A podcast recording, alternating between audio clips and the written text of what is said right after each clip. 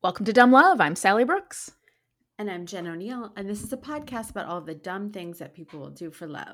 Dum da dum dum dum da dum da dum da dum dum da dum dum dum da dum da dum da dum dum da dum dum dum da dum da dum da dum dum dum dum dum dum dum dum dum dum da dum dum So, welcome to episode 164.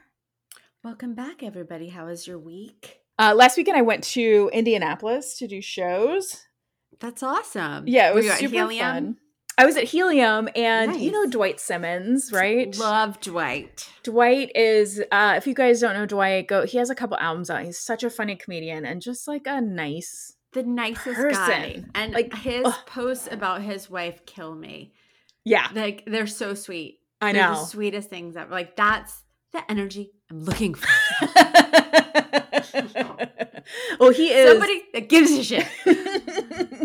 it's so nice. Like I love I just love working with friends. You know, it's so great. I love getting to do shows with you. It was so nice he was featuring. It was so great to do shows with him and get to see him do his set. He was just so freaking funny. And um He's it so was- funny. yeah, he was so funny.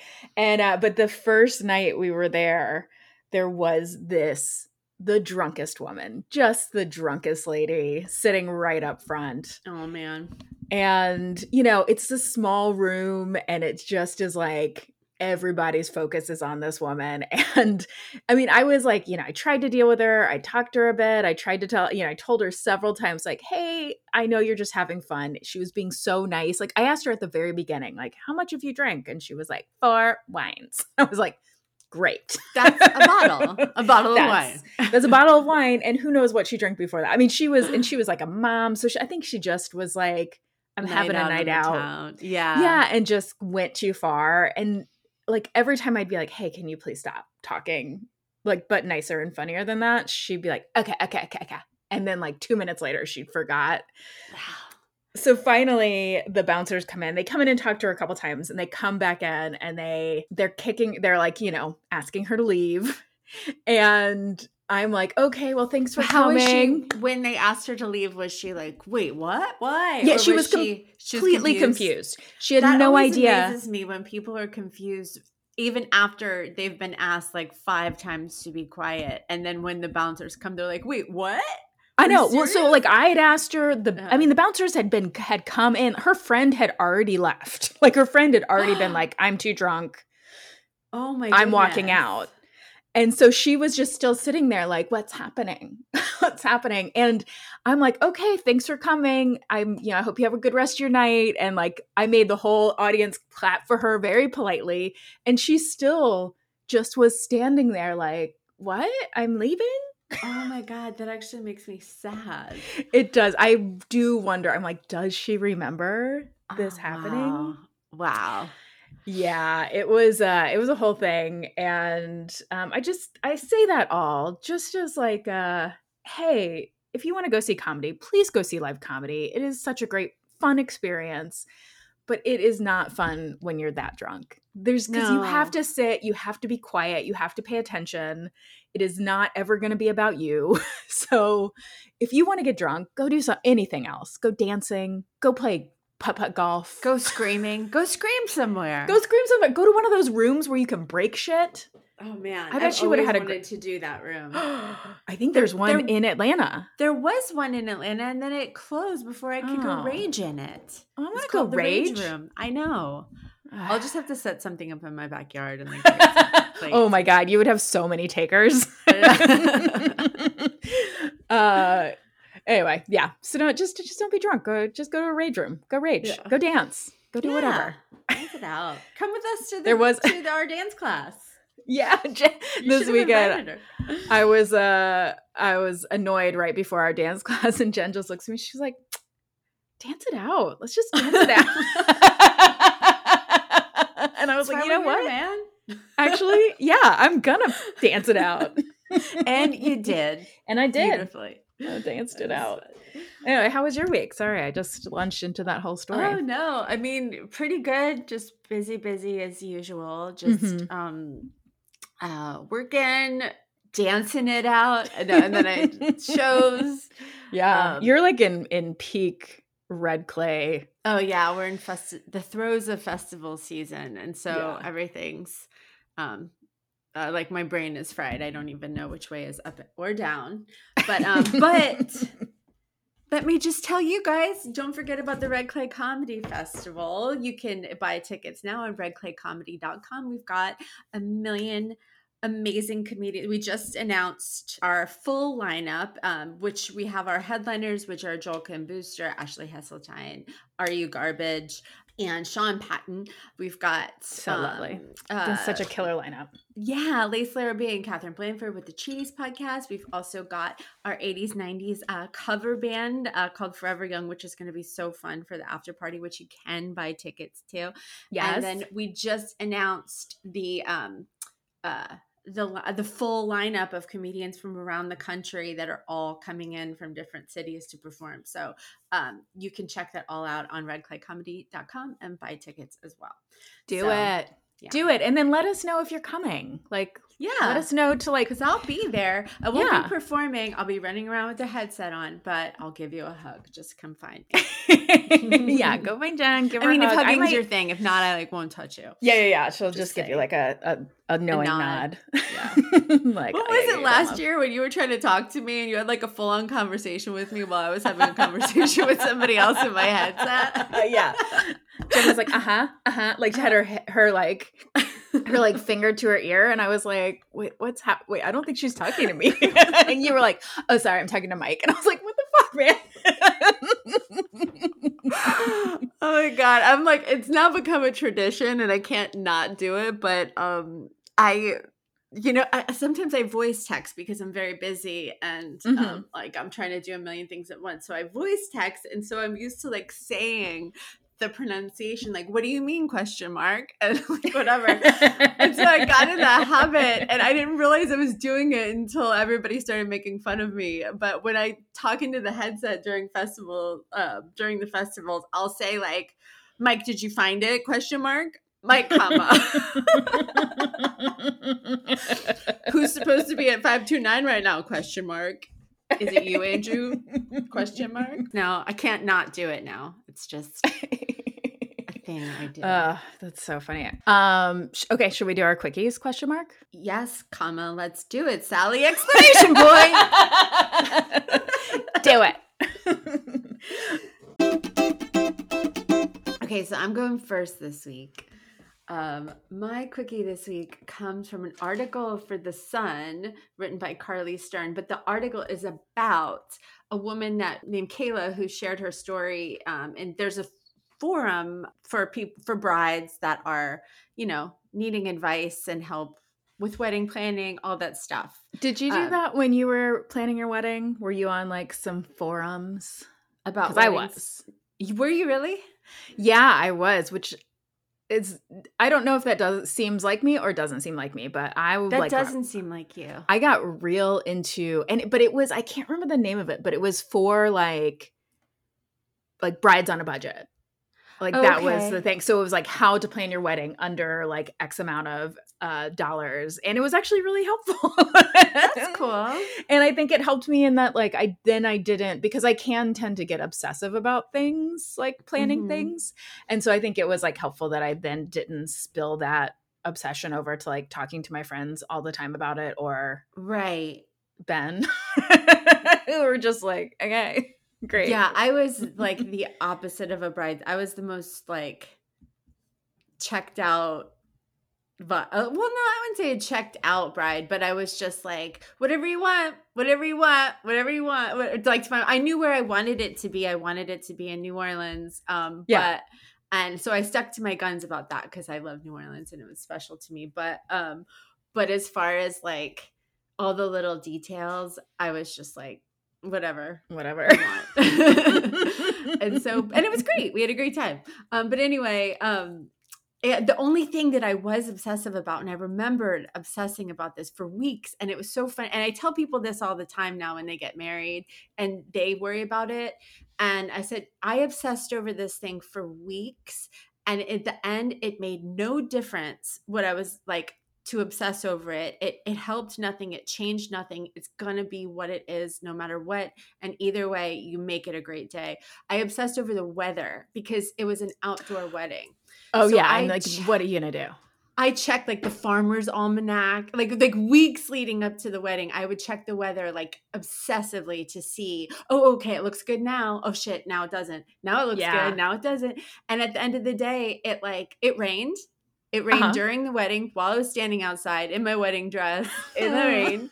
Um, but it was fine. And we Yeah. and then we ended up having the ceremony inside. And I mean, I'm sorry, the we had the ceremony outside in the rain and then the party inside. I was a mess. My hair looked crazy, but I had I had fun and you know, it is it was what it was, but obsessing over it and like trying to it, it's not going to change the outcome. So just like let it go and save your mental space and just have a good time. I agree. Yeah, we. I mean, it rained on our wedding day as well, and uh, our, we Mhm. also had an outdoor wedding It- at a summer camp, like where the whole day was planned for people to do activities. Like we had, like we had the ropes course open. We had like people could go on like go swimming or go on the canoes, like do all of these outdoor things. And it was like so. It was June, and it was like 50 degrees and like pouring rain. And it actually, I think it was better for me because the it started raining early and I knew it was going to rain all day. And so it just was like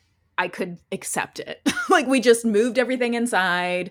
By the time the ceremony was over, the weather had cleared so we could go outside on like this deck, but like we were going to get married like on this lake and where Ben proposed, but it just like didn't turn out. So Yeah. um And but yeah, I just you and Ben are still happily married, and I'm divorced. You just you, what do you, you just never know. It doesn't make you a difference. don't know. so what I'm saying is like it could really go either way. really good. Staring at the weather isn't going to change a thing. yeah. Um, that's funny. Um, so anyway, uh, so Kayla shared. So there's this wedding forum called Wedding uh, Wedding Wire, and uh, I'm just going to read to you what she posted um, on May 16, 2022.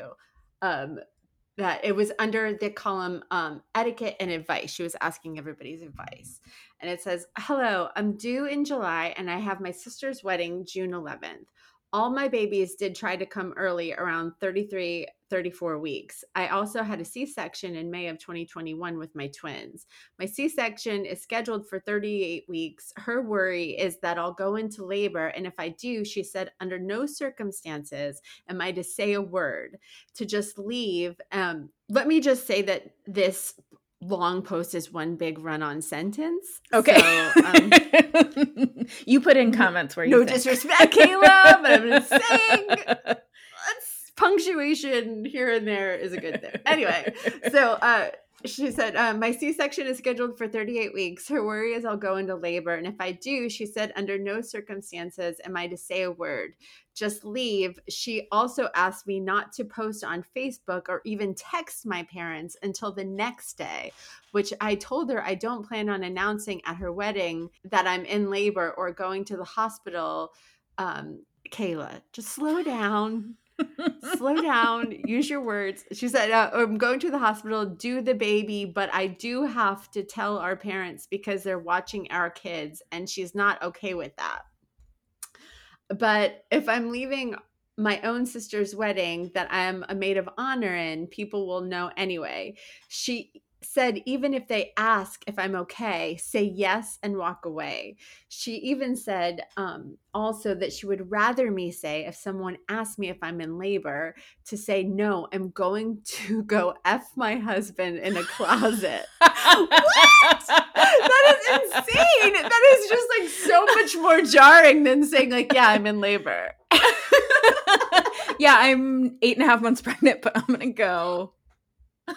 F my F my husband in a closet.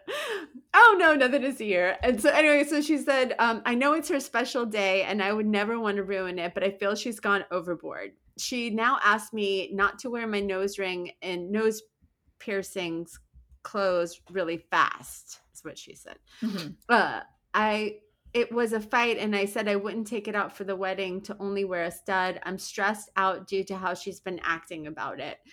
I have becomes stressed due to other things, demands that she has for the wedding slash bachelorette party. Am I not being fair? These are things I would never expect from someone in my wedding when I got married.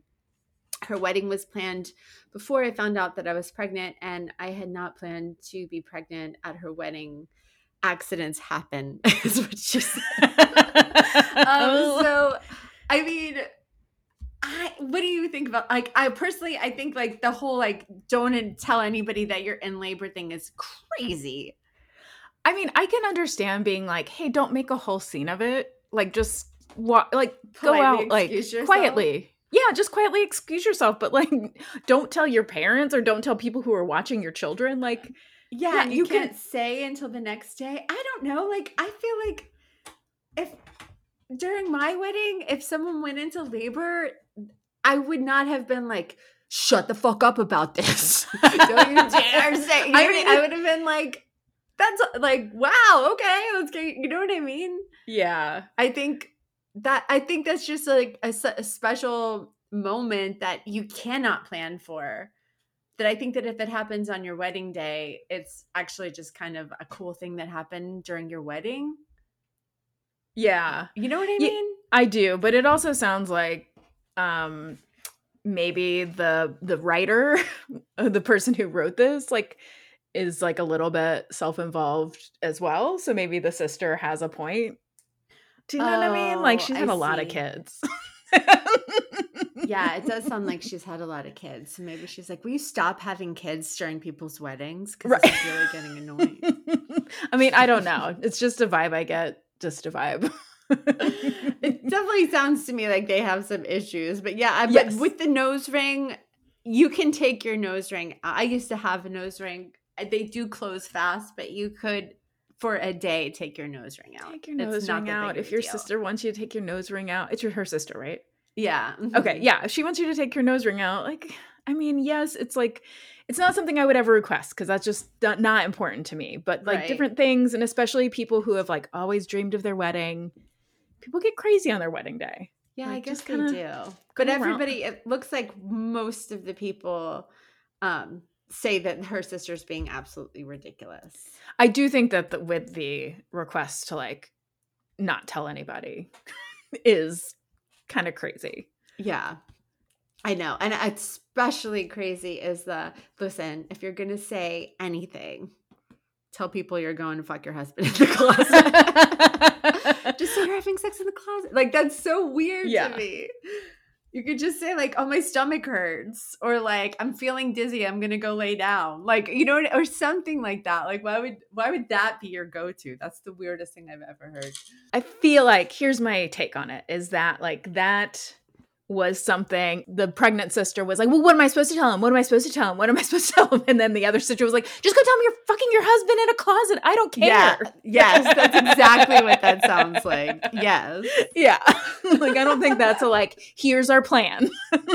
yeah, yeah, yeah. I've really thought long and hard about this, and this is what I want you to say. You know, you're right. Nobody's gonna question that. Exactly what happened. Yes. So, well, now we know how we feel. Should anyone go into labor yeah. during a wedding? You Go know? fuck your husband in a closet. Yeah. if I ever tell you that I'm going to fuck my husband in a closet, then probably in labor. That'll be our code word for. That's, That's gonna be word for going into labor from here from here on out. either that or just like instead of like an Irish and- goodbye, that's Wait, what did you say? I said, or like that's like a, instead of an Irish goodbye, that's what we Yeah. say. Like if you're like, "Hey Sally, where are you going?" I'm gonna go fuck my husband in a closet. It just means like, "Hey, I'm I'm, I'm really tired. I'm really tired of going home." All right, deal. I'm gonna hold you to that. All right, you know I will. You know I will. I know you will. Um, well, I love that. And uh, okay, here's my quickie. It is from um, Aaron Keller from the New York Post and CNN by David Williams. Okay, before I do this quickie, I need to ask you, Jen, and I don't want Mhm. this to be patronizing, but do you know Mhm. what? do you know what an airdrop is? Like on an iPhone? You know what? It's really funny that you said that because I just airdropped someone the other day. Wow. it was so funny because it was a police officer needed footage from one of our buildings, and him and I both were like, "We're gonna figure this out. we're gonna figure out airdrop." And we sat there like, like he was at my office, and we sat there for like thirty minutes trying to figure out how to, so I could airdrop these things. to him. So I do know what it is, and I now know how to do it. I love it. Look at you. You're you're, you're TikToking, you're airdropping. I know. Grandma Jen is coming a into. Woman of the 2022. okay, well good. So this is uh uh this is this is a story that involves airdropping. Okay. So, okay, so on August 27th, passengers on a Southwest flight from Houston to Cabo San Lucas, Mexico, got quite a different kind of announcement from the pilot. He came over the loudspeaker and he was like, uh, okay, folks, so here's the deal. If this continues while we're on the ground, I'm going to have to pull back to the gate. Everybody's going to have to get off. We're going to have to get security involved, and vacation is going to be ruined. And then he said, So, you folks, whatever the airdrop thing is, quit sending naked pictures and let's get yourself to Cabo. oh my god. So like so, appar- when you airdrop, people can see your pictures. well, I think when you airdrop, you can see, like, if you go to airdrop, you can see everybody who has an iPhone who has their settings open to airdrop. So, somebody on the plane ah. had brought that up and then just airdropped every single person on the plane who had that ability a naked picture of himself. Oh my god, that is so funny. And now I'm wondering like how many people in the neighborhood have footage now of this fire. Oh no! So if you just pressed the the police guys thing, then it it will just go to him. You have to like select each person. I know. I'm it kind doesn't of just go everywhere. I'm kidding a little. but I mean, it not. could happen. So, Yeah. um, there was a woman who shot this woman, um, Taylor Marsalis, shot the video of the pilot giving that announcement, and she said that she got the airdrop, but she declined it, so she couldn't see it. But two women in front of her accepted the airdrop and then showed her the photo. Oh my god. So a woman That's got so upset and reported it to the flight attendant, but they couldn't figure out who it was because it was just this guy's penis. Oh my so god. couldn't identify him. It wasn't like it was like this is Don Smith's iPhone. It just said like from iPhone. So the flight attendant told the pilot, and then the pilot, you know, uh, made that announcement. And apparently nothing else happened. A flight attendant like went around to check on everyone. Nobody owned up to it. And after about 10 minutes, they took off. And so nothing else happened. But apparently, this is not an isolated incident on Southwest Airlines because this has happened before. On June 28th, in a now viral TikTok video, a user named Daddy Strange 333, actually a woman, um, showed a video of a guy that she called Larry, who apparently airdropped a graphic photo to all of the passengers, a photo of him getting oral sex. Oh. And she said, I, she said, in this case, they knew who it was. So she saw his iPad had airdrop open. So she's like, I knew it was him. And yes, I sure did make a scene. um, so she called a flight attendant over. The flight atten- attendant asked this guy, Larry, she was like, Why are you doing Larry. that? Yeah, of course. She said, Why are you doing that? And the guy goes, Just having a little fun. Oh my god. And then Daddy Strange was like, It's sexual harassment. It's disgusting. And so apparently in the moment, it is. it is sexual harassment. It is like, it's, yes, it's, it's like, it's an assault, like an assault on someone. So apparently in the moment, he apologized, but then very quickly he went back to looking at the photo on his iPad.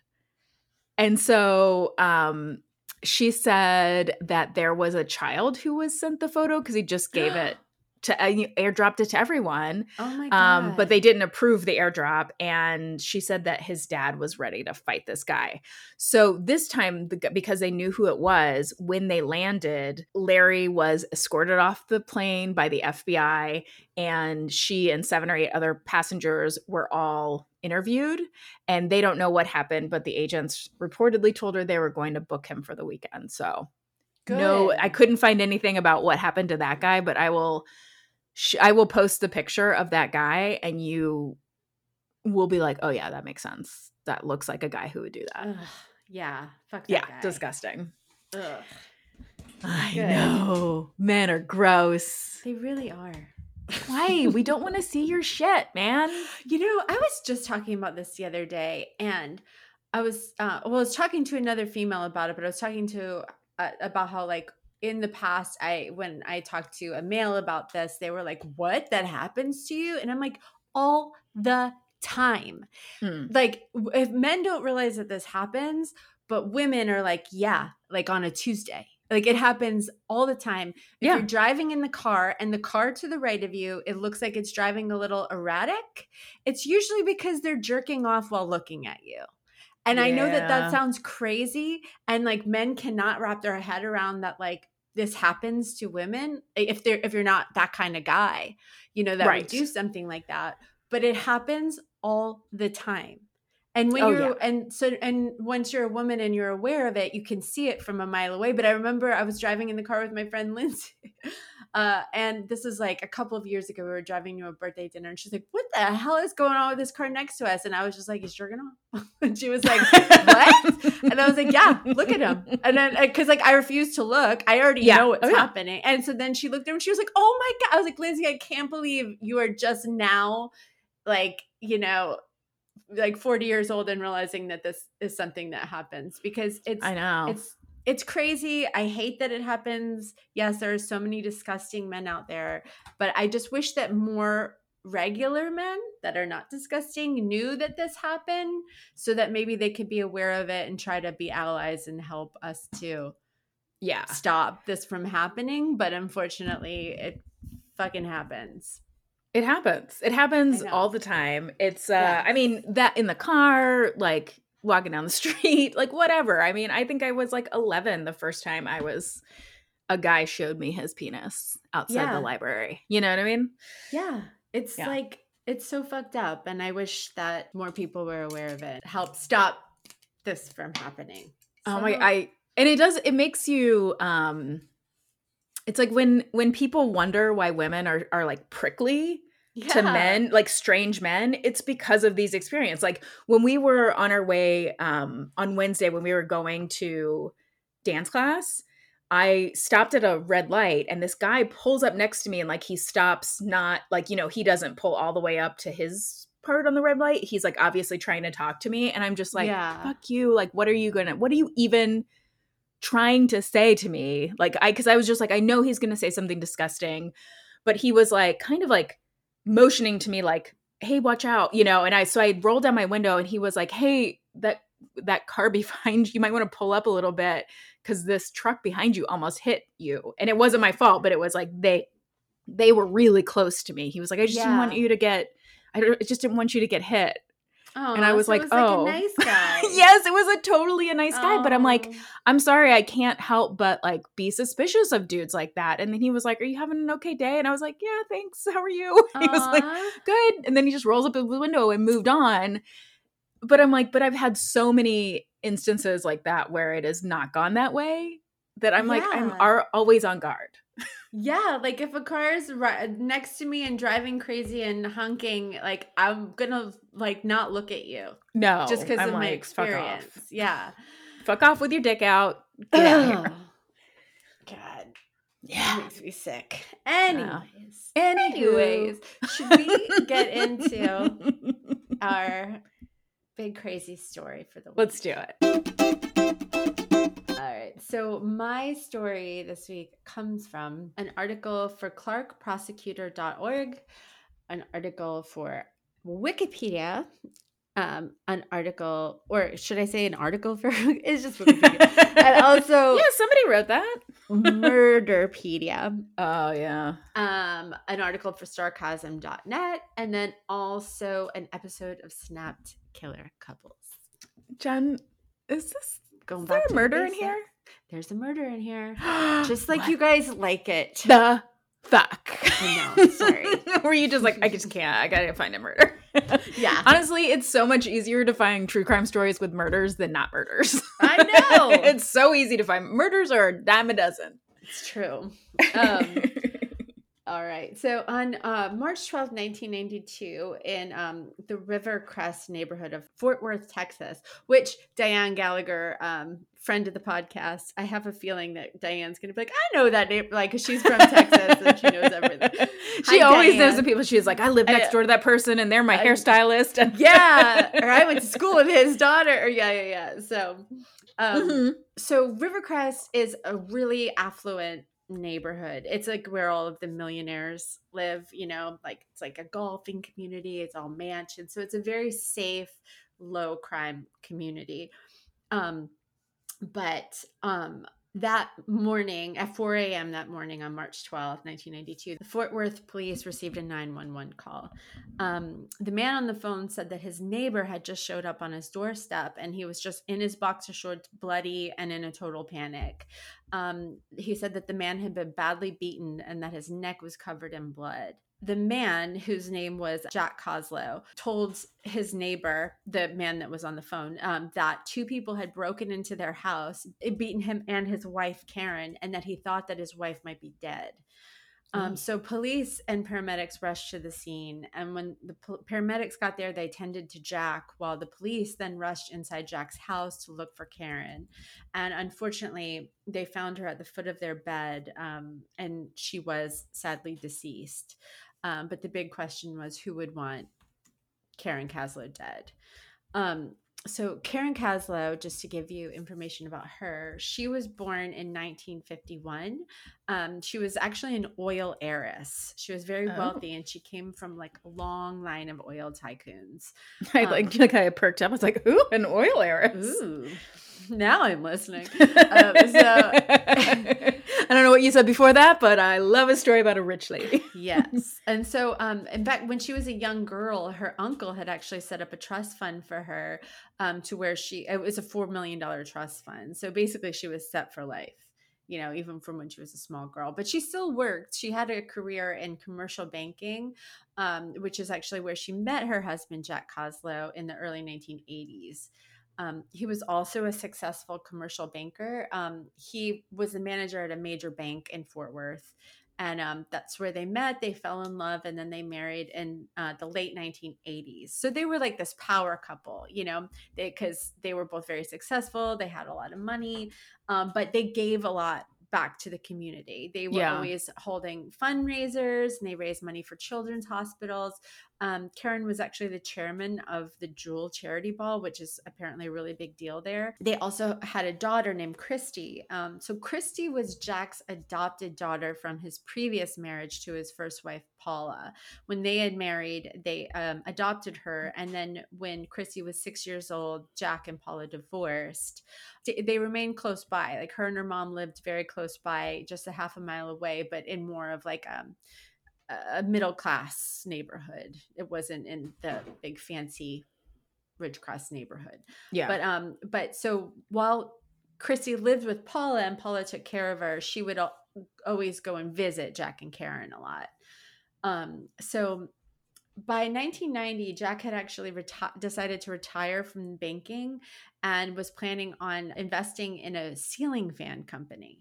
I really like wonder what makes a person be like that's that's the thing right. ceiling fans that's good. I gonna be my- know. I know. Just really like it, I guess.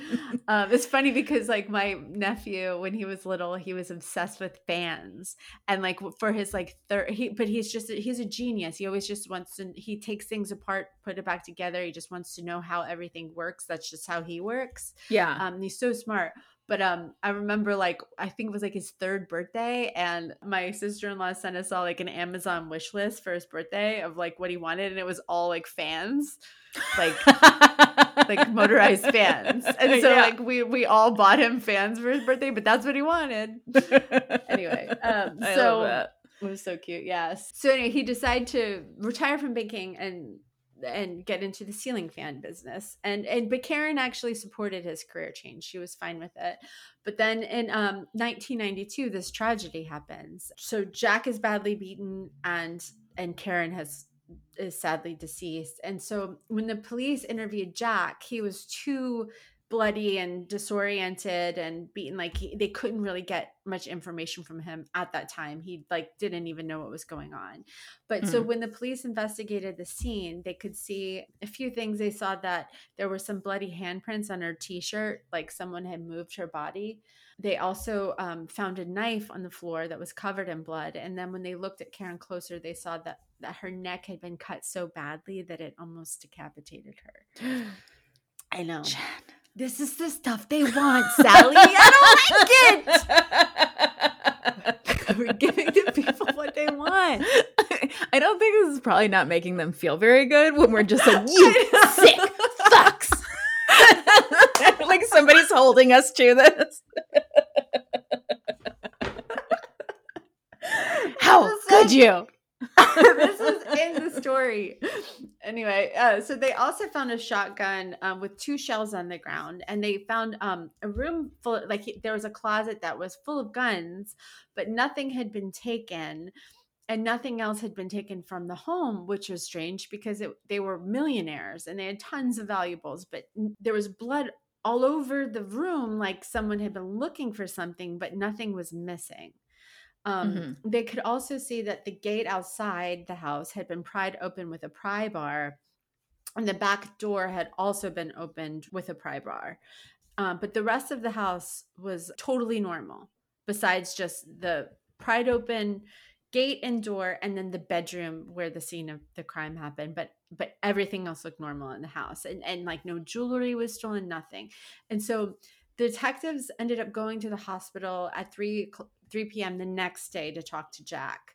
So when they got there, the doctors informed them that you know he had it looks like he had been beaten with a blunt object and that his neck was also cut too, but not enough to kill him. And they also said that his hands were really swollen and it had mm-hmm. looked at as it looked as if his there were like bite marks on his hands. And so Okay. when the police asked Jack about the bite marks, he couldn't explain it. He's like, I don't know. Like he said that he all he could tell them was that he went to bed at 10 p.m. that night, and then Karen went to bed shortly after him.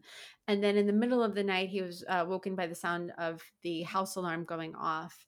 And that he heard people running up the stairs.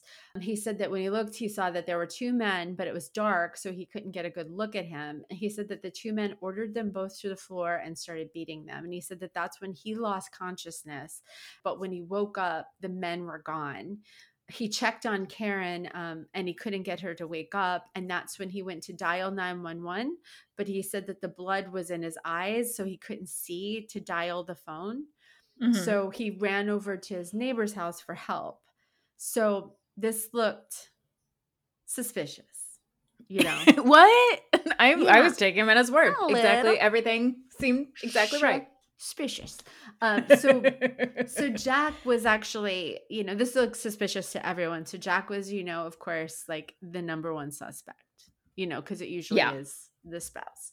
So they started digging into uh, Jack and Karen's marriage, um, and they discovered that, you know, you know, it looked like most of their wealth actually came from Karen, especially like Jack had money too, but it wasn't like $4 million money like Karen had, you know.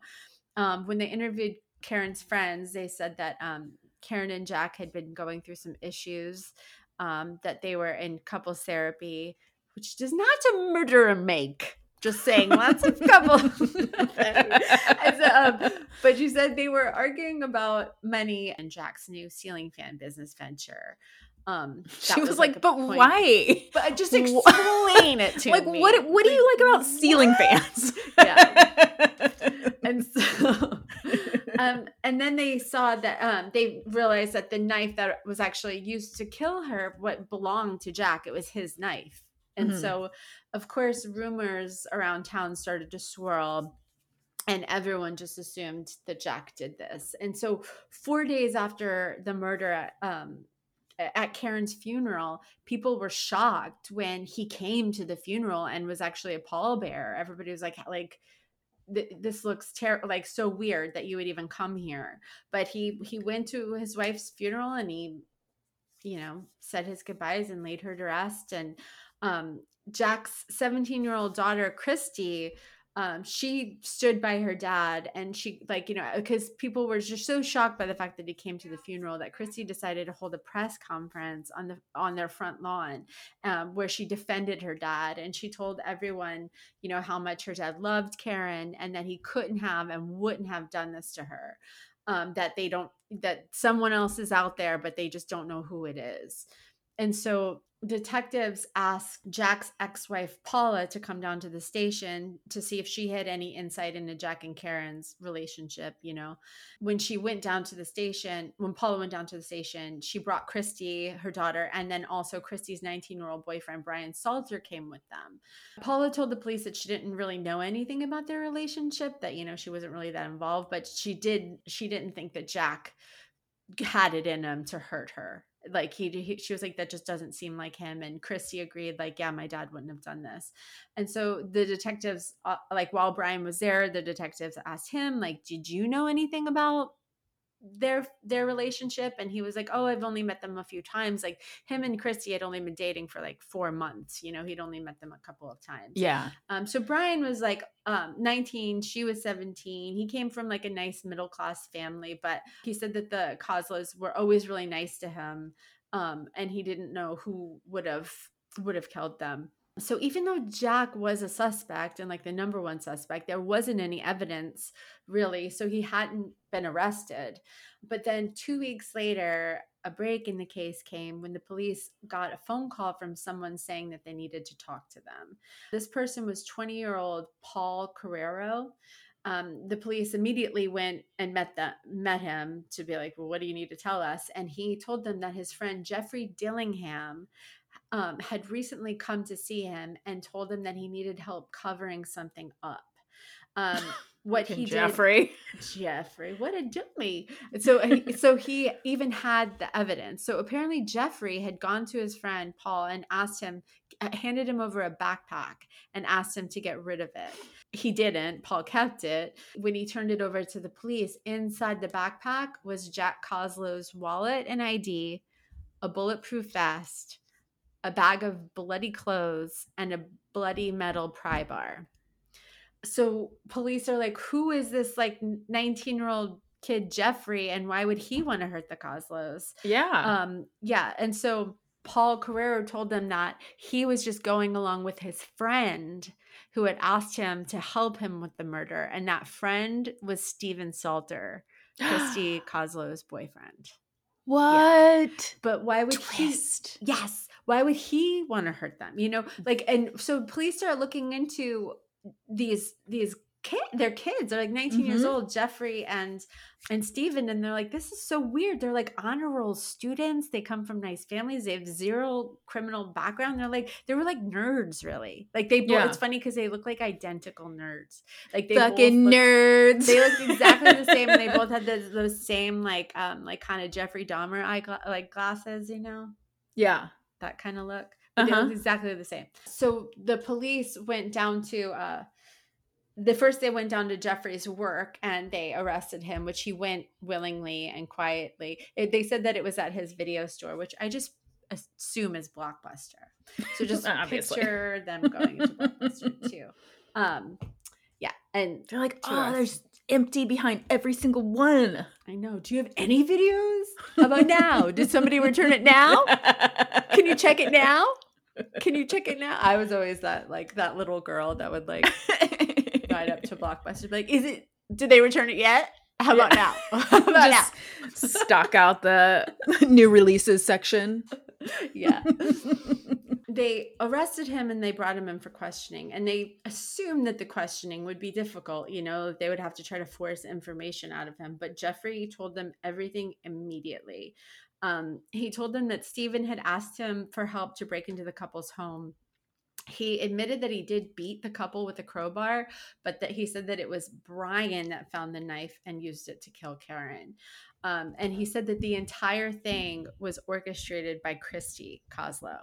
He said that she asked them to kill them because he said that if her dad and stepmom were dead, that she would inherit four million dollars, and that if they killed him, killed them, she would give them each a thou- a million dollars each. Um, so they took her up on it. And so then the police then go and they arrest Brian and Christy. Um, when they interviewed Brian, Brian told them that he was madly in love with Christy and that he would do anything that she wanted. I mean, four months in, dude, get a backbone. Yeah, it's like that's just wild to me. It's so wild. It's all wild. It's Yeah. all yeah. so he so he said that he was madly in love with Christy and that she would do anything that he wanted. He said that even just a few weeks into their relationship is when she first brought this up. She he said that she had even like drew them a map of the house, showed them where they slept. Um, he and he admitted that on March 12th, at Christie's request, they went over to the Koslows and that they had taken two guns from Jeffrey's father's house and that Jeffrey was wearing a bulletproof vest. The reason that he wore the vest was because Christie had told them that Jack kept guns in his closet. And so he wore it as a safety measure. And then Brian said that Jeff used the pry bar to open the gate in the back door, and that as he was entering in the alarm code um, that Christie had given him, he said that Jeffrey had already run up the stairs and started beating the couple with the pry bar, and that it was Jeffrey who used the knife to kill Karen. So basically, Mhm. Jeffrey and Brian are both saying that the other person did it, you know, committed the actual murder, but they both are saying that it was all Christie's idea. And so when they questioned Christy, she actually admitted it. She admitted that she hated Karen. She said that she blamed her for taking her dad away from her. She said that she also resented Karen because she lived a nicer lifestyle than her and her mom Ugh. like she thought that it was unfair that like Christy got to live in this like beautiful mansion while her and her mom are living like a middle class life uh, style and it's like but it was Christy's money yeah. you know what I mean? Like, anyway so Yeah. anyway Ugh. so she um she said that she admitted to being like the mastermind behind it but she said that she thought that it was going to be quick and painless not this brutal. Um not that that it makes you know what i mean? It doesn't really make it better. She said that she thought that she deserved to live the lifestyle that jack and karen were living. But here's the thing and christy didn't even know this but she wasn't even in the will. Karen had actually removed her from it and i wonder why karen did that Yeah. I'm like, Like, what happened before some- this? yeah. So so the thing was is she would never have gotten any of the money anyway. Not and I know this happens a lot on this podcast and we always say so it was for nothing. It, but it's always for nothing. Any Right. murder is always for nothing, but it's like it's just like a little saltier. This was for no like you wouldn't have even have gotten anything. Like what the like it's just so senseless that this happened Yeah. so um so jack when he found out that it was his daughter you know he was devastated you know he was angry he was sad like he was beaten severely and his wife was murdered and then he finds out that his daughter did it like can you imagine the betrayal? Yeah. I don't know how you like i know move past that. so now all three of them christy jeffrey and brian were all facing the death penalty so jeffrey dillingham went to trial first and he was offered life in prison if he would testify against brian and christy and he turned it down and Oh. so in August of 1993, he was found guilty and sentenced to death by lethal injection. And then in 2001, at the age of 27, he was executed by the state of Texas. And then Brian was offered this uh, the same deal, and he took it to testify against Christie. He agreed. He took the Yeah. plea deal, and he received a life sentence with the possibility for parole in 35 years. Uh, so he is eligible for parole in 2027, which is not far away, and he'll be 54 years old. And then, even though Christie admitted to the murder, when she went, she actually pled not guilty. She said that while she might have said something to these guys, it was these guys that actually carried it all out. So, but the the jury was like no. And after three just 3 hours of deliberating, they found her guilty on all charges. And in on June 30th, 1994, she was sentenced to life in prison with possibility of parole after 34 years. Um, and in 2027, at the age of 52, she will be eligible for parole, which is like just a few years Crazy. Yeah. I know. Yeah. So that's the story. And happy ending, and it's very sad.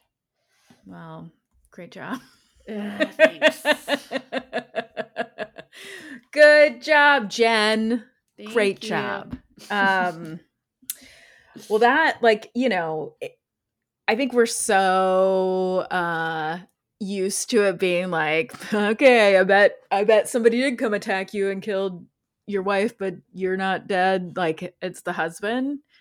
Man, so not only did his like wife die, he got almost murdered. It turns out to be his daughter, but also he was the suspect. I know. Can you imagine like what it must be like to go to your wife's funeral when everyone thinks that you did it?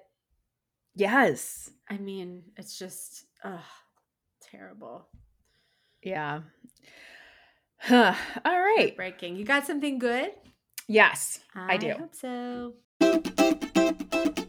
Hey, Jen, Hey, Sally. are you ready for a love story? I am. This is the sweetest love story because it is the love of a grandson and his grandma. Aw. yes. Okay. So I got my information from the Washington Post by Sydney Page, our girl, Sydney Page. Um, from Upworthy by Suchitra B. From guidepost.org by Daisy Ergiles and Carolina Pichardo. Okay, so seven years ago, Brad Ryan was stunned when he found out that his grandmother, Joy, who he knew like loved nature, she was actually the one who encouraged him to like go out and explore nature. She told him that she had never seen a mountain in person. So she was 85 at the time, and she had lived her whole life in this small town of Duncan Fall, Ohio. And at the time, Brad was in his final year of veterinary school at Ohio State University, and Joy had been a widow for 20 years. So Brad asked Joy if she would be interested in taking a road trip with him to the Great Smoky Mountains National Park. And she said, What time are you picking me up? Aw. Yeah, so she said you can just stay in your little corner of the world for so long. She said that she had worked her whole life at this deli up until her husband and her dog passed away. And so she said she has very little besides her church community that was holding her home. She said there wasn't anything here. And so I just thought it'll be nice to have a little adventure. So in October of 2015, they packed up Brad's car and they hit the road and they drove through the night to the Smoky Mountains. So at the park, she saw not only mountains, but she climbed mountains with him. Brad said even when the rain was pouring down, she was smiling. And Brad said that he asked her because he said, I felt bad she was always living vicariously through my stories. And just knowing that she had never seen deserts and mountains and the ocean and these incredible wild places on earth, it just felt like a responsibility that I had to her to make sure she had some memories to take away in her life as well he said that he thought like going on a camping trip with his 85 year old grandma was going to be pretty challenging but he actually said he was proved wrong. He said that was my misperception of what age means and more importantly what her spirit would allow her to do. Um, she said she's always open to trying new things because she didn't want to have to regret the next day that you didn't do it. So before this trip brad was actually struggling with his own mental health. He said that he was battling severe depression and imposter syndrome, and that Grandma Joy was actually recovering from a recent health scare that had forced her to temporarily leave her house. Um, so he said that like his grandma's declining health is what made him reach out to her. He said, I remember the intense guilt I felt like she could go at at any time and I've already lost all this time. I'm never going to, I was never going to know how to make those raisin dough cookies or mm-hmm. know what I was like as a kid and I'm never going to know how she met my grandpa. And so he said actually they had been very close. He says he remembers running with her catching frogs in her neighborhood park in Duncan Falls. And he said, you know, she was the one who was adamant about him being out in nature. He said, I think my love of animals in part comes from the exposure that I got to nature from her. But when Brad was first in college, his parents got divorced. And so there was a 10 year period actually where he and his grandma didn't speak.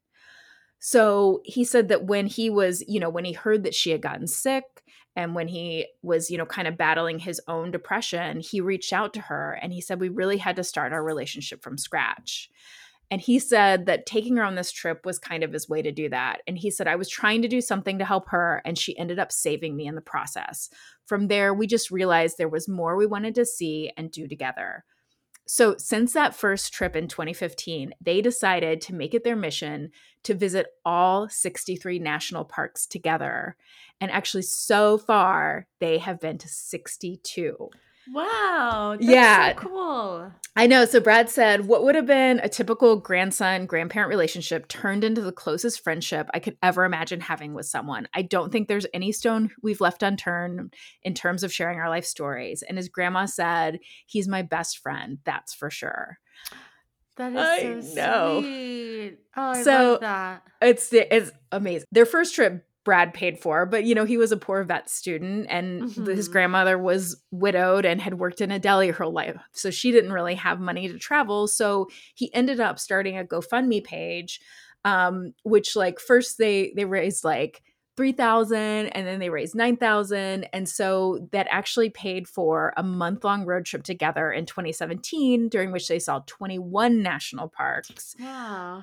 Yeah. And then in 2018, they got to see four more national parks. And then in 2019, they took a 45 day road trip visiting 20 national parks across 14 states. And so, you know, Brad had jobs at this point. He um, is now a consultant. He lives in DC for different veterinary clinics. And so, um, so he will take these longer trips while he's in between jobs, and then he'll use vacation for shorter trips. And on each trip, Joy, who is now in her 90s, she has like embraced challenges. She's gone mountain climbing, she sleeps in tents, she's gone whitewater rafting.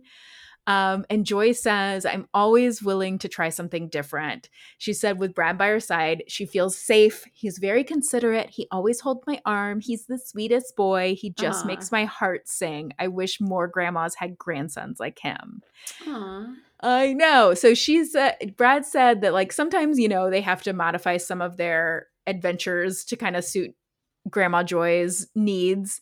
He says, and he said, but there are lessons to be learned in slowing down too. But he said 99% of the time, if I ask if she wants to do something, she says, well, give it a whirl.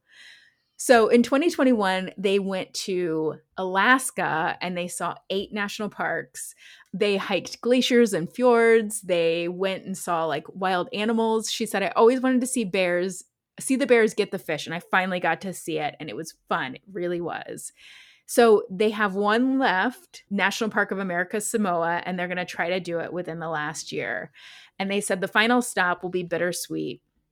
Um, Joy said, it will be a glad day and a sad day, but they're not going to stop their adventuring. She said, we'll just start going to state parks. Yeah. I know. So he said that they're hoping like to continue to travel and perhaps even travel abroad. And he said it has been the most rewarding thing he has ever done. He said, as a grand as a grandson, watching her life story unfold completely differently than it otherwise would, it gives me peace. She finally got to start living the life of adventure she had always been waiting for and deserved. Isn't that awesome?